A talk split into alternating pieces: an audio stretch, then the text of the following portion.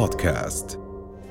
موجز الأخبار من رؤيا بودكاست. ارتفاع الأسعار وإجراءات ضبطها عنوان اجتماع وزاري عقد في مبنى وزارة الداخلية ناقش تفعيل دور الحكام الإداريين لهذه الغاية.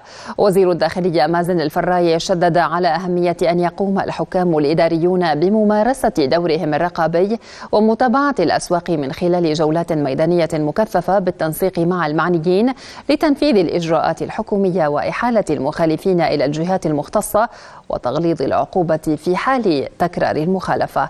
كما أكد أهمية دور المواطن في المساهمة بخفض الأسعار من خلال الإبلاغ عن الأسعار المرتفعة والمخالفة بالإضافة إلى تغيير النمط الاستهلاكي للمواطنين بعدم التهافت على الأسواق.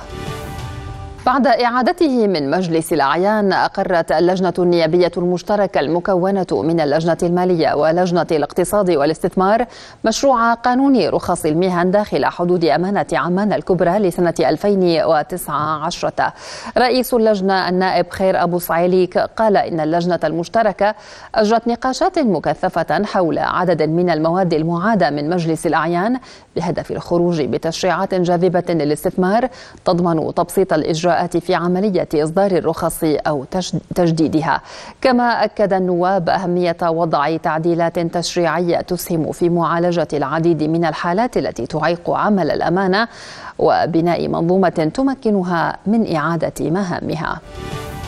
نقل مدير الأمن العام اللواء الركن حسين الحواتمي تحيات جلالة الملك عبد الله الثاني القائد الأعلى للقوات المسلحة لكافة ضباط وأفراد الأمن العام في مختلف التشكيلات والوحدات واعتزاز جلالته بجهودهم المبذولة لخدمة المواطنين. جاء ذلك خلال حضوره مأدوبة الإفطار التي أقامتها المديرية يوم أمس والتي جمعت عددا كبيرا من الضباط والأفراد حيث بين الحواتمي أن المديرية وبفضل الدعم الملكي صنعت الفارقة في مستوى الخدمة المقدمة للمواطنين موجها كافة التشكيلات والوحدات إلى بذل المزيد من الجهود للنهوض بالواجبات والمسؤوليات.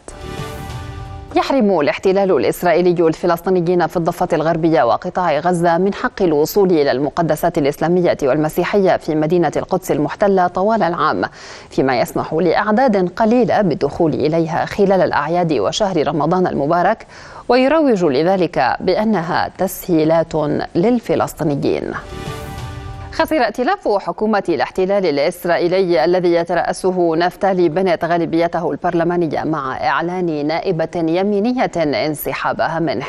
إعلان النائبة اليمينية تسبب في تراجع تحالف بنت الذي يضم أحزابا متباينة من اليمين المتشدد واليسار إلى 60 مقعدا ما يجعله متساويا مع مقاعد المعارضة.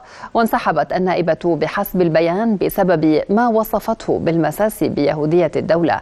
كما انتقدت في وقت سابق تعليمات صادرة عن وزير صحة الاحتلال تقضي بالسماح للمستشفيات بمخالفة التعاليم الدينية اليهودية. عمت الأفراح مدينة رمثا ابتهاجا بتتويج فريقها بلقب كأس السوبر لكرة القدم للمرة الثالثة في تاريخه حيث تجمع المئات من جماهير الفريق في المدينة وسط فرحة عارمة بلقب السوبر الذي غاب عن خزائن النادي منذ 32 عاما. الرمثا نجح بفك عقدته أمام الفيصلي وتغلب عليه بهدفين مقابل لا شيء في المباراة التي جمعتهما على استاد عمان الدولي. وعبر المدير الفني للرمثة عن سعادته بهذا الإنجاز خاصة بعد تحقيق الرمثة لقب دوري المحترفين قبل أشهر.